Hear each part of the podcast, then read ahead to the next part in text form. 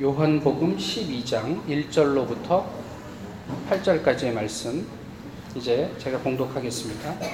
6월절 엿새 전에 예수께서 베다니에 이르시니 이곳은 예수께서 죽은 자 가운데서 살리신 나사로가 있는 곳이라. 거기서 예수를 위하여 잔치할새 마르다는 일을 하고 나사로는 예수와 함께 앉은 자 중에 있더라. 마리아는 지극히 비싼 향유 곧 순전한 나드 한 근을 가져다가 예수의 발에 붓고 자기 머리털로 그의 발을 닦으니 향유 냄새가 집에 가득하더라. 제자 중 하나로서 예수를 잡아줄 가룟 유다가 말하되 이 향유를 어찌하여 300데나리온에 팔아 가난한 자들에게 주지 아니하였느냐 하니 이렇게 말함은 가난한 자들을 생각함이 아니요 그는 도둑이라 돈꾀를 맞고 거기 넣는 것을 훔쳐 가미러라 예수께서 이르시되 그를 가만히 두어 나의 장례할 날을 위하여 그것을 간직하게 하라 가난한 자들은 항상 너희와 함께 있거니와 나는 항상 있지 아니하리라 하시니라 아멘.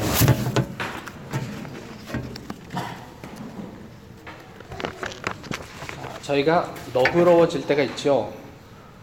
아, 대개는 생명 또는 죽음 앞에서 그렇습니다. 생명을 위해서 지불하는 비용이 어느 정도면 아, 제가 앞에 이렇게 이렇게 하고 할게요. 생명을 위해서 지불하는 비용이 어느 정도면 어느 정도까지 지출이 가능하다고 생각을 하시는지 모르겠습니다. 죽음은 어떠신지요? 어, 기억에 남는 장례가 있습니다. 어, 저희 타운에 있었던 어, 장례였는데요. 아, 비용이 충분치 않아서 미국은 이제 viewing을 하니까요. 아주 기본적인 메이크업만 하고요. 아무런 어떤 그것도 없어요. 수술한 자국 뭐 이런 게 다 그냥 남아 있는 채로 어, 그냥 이동용 그 의료 의료 침대 그 위에 그냥 병원 모포 하나 달랑 덮어놓고 viewing을 하는 거예요.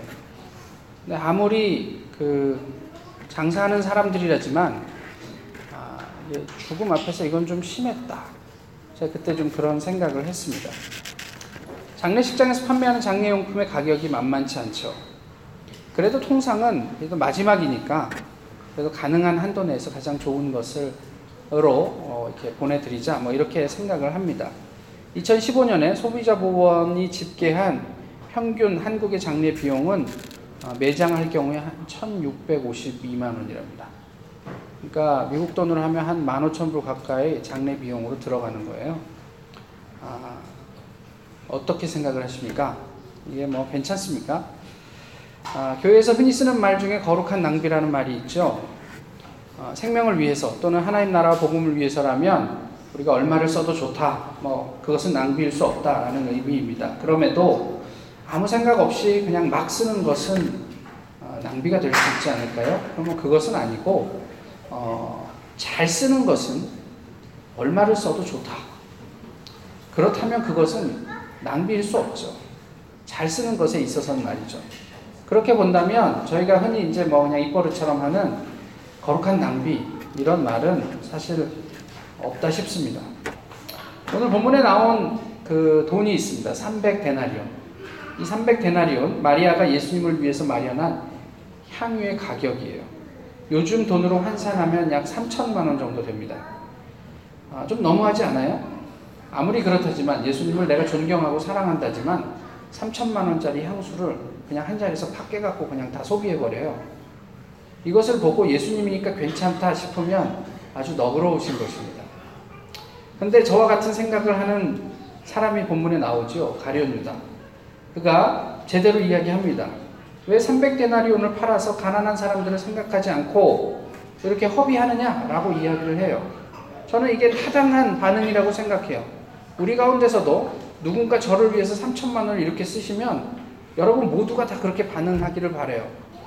근데 저희는 가룟유다라는 생각 때문에 그 다음에 나오는 그 구절 때문에 이 친구의 반응을 이게 좀 이렇게 적절하게 평가해 주지 않는 거예요. 3천만 원을 이렇게 써도 괜찮습니까? 아, 어쨌든 누구라도 그런 사람이 있으면 저는 그 사람을 설득해서 그것을 하지 못하게 해야 되고 또 또 그럼에도 불구하고 고집을 부리면 차라리 그 돈으로 더 의미 있는 일을 하자고 그 사람을 이렇게 잘 어, 다독여야 하지 않을까 이런 생각을 하게 됩니다. 만약에 이를 설득하지 못하고 말리지 못한다면 어떤 일이 벌어질까요? 이 자리에서 지금 저희가 뭐 이게 수고하시는 분들이 많은데 3천만 원이 공중으로 날아갔어요. 그럼 뭐 향수 좀 이렇게 바른다고. 그러면 교회에 무슨 일이 생길까? 어떤 일이 생길 거라고 생각을 하십니까? 아, 그런데 이상한 것은요. 예수님은 여기에 대해서 별반 반응하지 않으세요.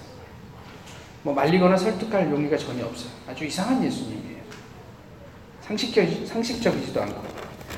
저희가 금요일 날 청년들하고 나눌 때 이런 얘기를 좀 했는데 냉전 시대에 아, 그 독재자들이 정적을 없애기 위해서 쓰던 방법이 맥락을 제거하는 일이었어요. 예를 들면 이런 거죠. I love you 라고 했을 때 이 사람을 잡아다가 막 고문합니다. 여기서 you가 무엇을 의미하니? 예. 그러니까 제가 제 아내에게 I love you 하는데 무슨 문제가 되겠습니까? 그런데 이게 또 다른 어떤 제3자면 이건 문제가 되는 거예요. 이게 context인 거죠. 근데 이 context를 다 빼고 고문을 통해서 이 you를 이 사람들이 조작합니다. 그리고 그 사람을 제거합니다. 이 맥락을 제거하고 나면 어떤 간단한 statement가 굉장히 위험해집니다. 그런 방법을 사용했어요. 그 마리아가 부은 향유의 값이 3천만 원이라는 사실이 무엇을 의미합니까? 야, 이 사람 너무했네.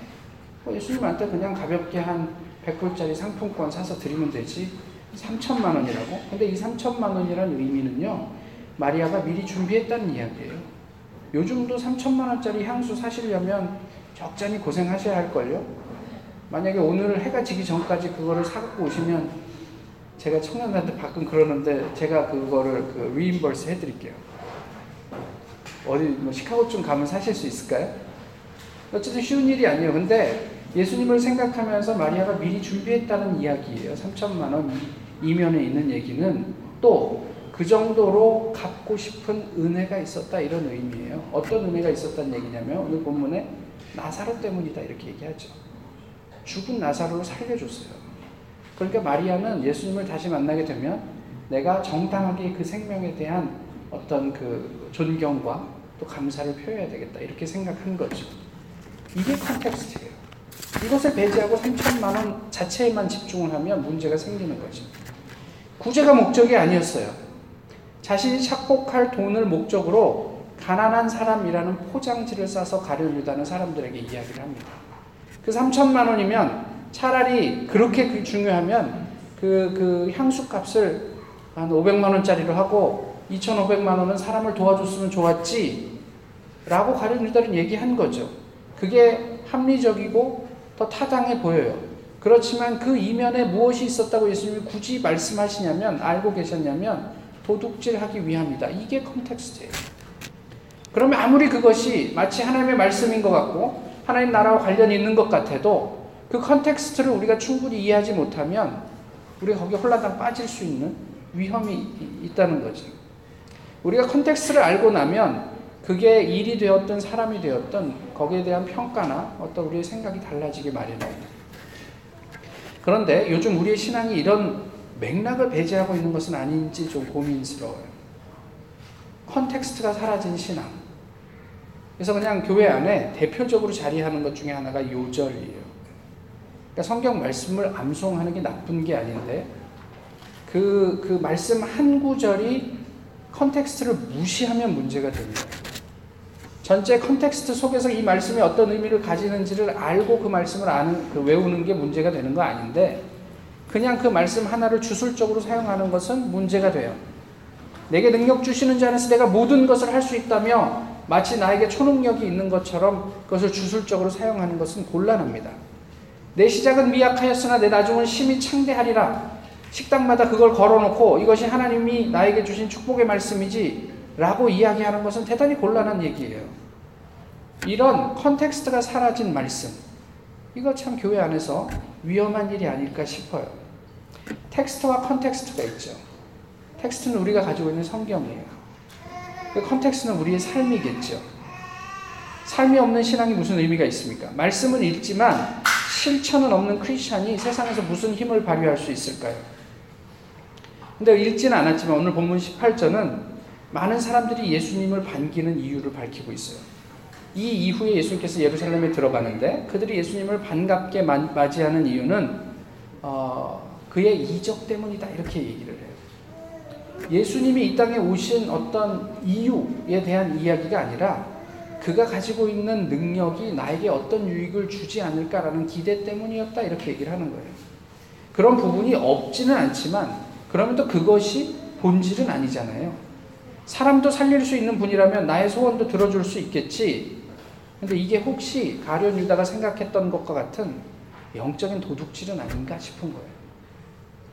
예수님이 원래 의도와 상관없이 우리는 예수님을 기대하고 거기서 뭔가 빨아먹을 것을 생각하고 있다는 거죠. 그럼 가룟 유다가 가난한 사람을 앞세워서 사람들에게 돈을 받고 그 중에 일부를 자기의 주머니에 집어넣는 것과 뭐가 다르냐는 말이에요. 겉으로는 예수님을 연호하지만 내심 나의 유익을 지향하고 있다면 오늘 12장 43절은 다른 맥락에서지만 그들은 사람의 영광을 하나님의 영광보다 더 사랑하였다. 이 평가 말고는 무슨 평가를 우리가 들을 수 있겠는가 싶어요. 예수님이 이 땅에 왜 오셨는지, 왜 고난을 당하시고 죽음을 불사하셨는지 깊이 경험하고 이해하는 저희 모두가 됐으면 좋겠습니다. 아울러 우리에게 왜 지금 옆에 있는 지체를 허락하셨는지 그 이면에 내면의 의미와 섭리를 깊이 깨닫고 또 어, 이해하는 우리이기를 바랍니다. 이것이 일상을 벗어나 자연의 품에서 하나님을 예배하는 오늘 예배의 자리의 의미가 아닐까 또한 생각을 해요. 그저 저희가 주일날 교회에서 모이면 그냥 예배 드리고 각자의 자리로 흩어졌다면 오늘은 좀 더 친밀하게 서로 내면에 있는 신앙의 동기나 또 그 사람들의 마음들을 더 조금씩이라도 알아갈 수 있는 그런 기회로 삼는다면 우리의 신앙뿐 아니라 우리의 삶 가운데서도 이런 context를 살려내는 그런 어떤 성숙한 그리스도인으로 살아갈 수 있지 않을까 싶습니다.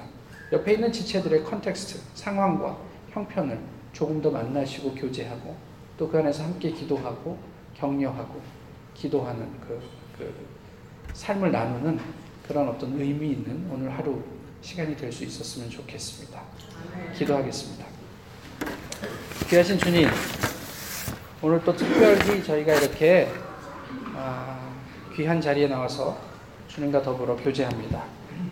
주님과 조, 더불어 교제할 뿐 아니라 주님 우리에게 허락해 주신 공동체의 지체들과 더불어도 교제하며 깊이 서로를 알아갈 수 있는 시간이 되도록 주께서 인도해 주옵소서. 모쪼록 말씀 속에 거하며 우리의 삶 가운데 그 말씀이 온전하게 드러나는 어, 그런 힘 있는 그리스도인으로 저희가 날마다 새로워질 수 있도록 지키시고 인도해 주옵소서.